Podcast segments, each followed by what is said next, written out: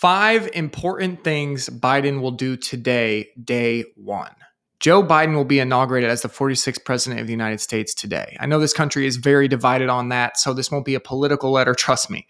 Here are the here are 5 of the 17 executive orders that Biden plans to lay out today, his first day in office. 1. Launch a 100-day masking challenge and leading by example in the federal government. 2 structure our federal government to coordinate a unified national response to COVID 19. Three, extend eviction and foreclosure moratoriums. Four, extend student loan pause. And five, rejoin the Paris Agreement on climate change. Now, I'm not here to debate the cause and effect of any of these orders other than the ones that affect your wallet. So when I see moves like this, plus Janet Yellen's quote from yesterday's letter, Janet Yellen, President elect Joe Biden's nominee for Treasury Secretary, urged lawmakers Tuesday to act big on economic relief for the coronavirus pandemic as she appeared before a Senate committee for her confirmation hearing. That's why I've highlighted and bolded the actions above that seem most likely to increase government spending. And because, as we all know, the government is already spending trillions more than we take in in tax dollars. And in fact, hasn't spent less than we make since the Clinton administration. Wow. That all of this money spending must be financed by printing money, aka funny money or monopoly money. Let's break down the executive orders that cause more money printing. The first one, launch a 100 day masking challenge leading by example in the federal government.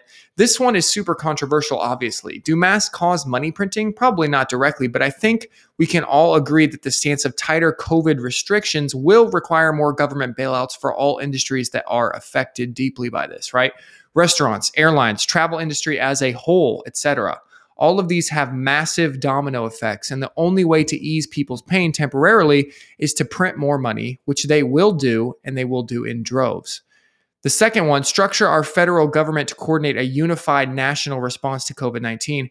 I'm pretty sure this alludes to Janet Yellen's quote from, from yesterday about going big with stimulus, which is basically a direct order from the president to print money. The next one extend eviction and foreclosure moratoriums. Someone has to pay for this. Likely it will be the owners of the real estate who take these losses hard on the chin. These losses will need to be subsidized from somewhere, or the entire system will start to show cracks. This is a big deal. I'm not saying we're going to get another real estate crash like in 08. Instead, the government will have to step in and bail people out in order to prevent something like that from happening. So, more money printing. The next one, extend student loan pause. Again, money isn't free. Someone is paying these loans, right? It seems like that someone is the federal government. The last one, rejoin the Paris Agreement on climate change. Another controversial and expensive one.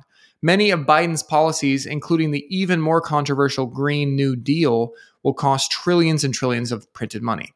So, what does all this mean? Honestly, the same thing as it meant yesterday. If you haven't read the letter from yesterday, I really, really encourage you to go back and read it. it I don't know if it got out to everybody. It's sometimes the system is weird. The government is spelling out what rich people already know in black and white. They are giving you the formula for getting rich in the coming decade.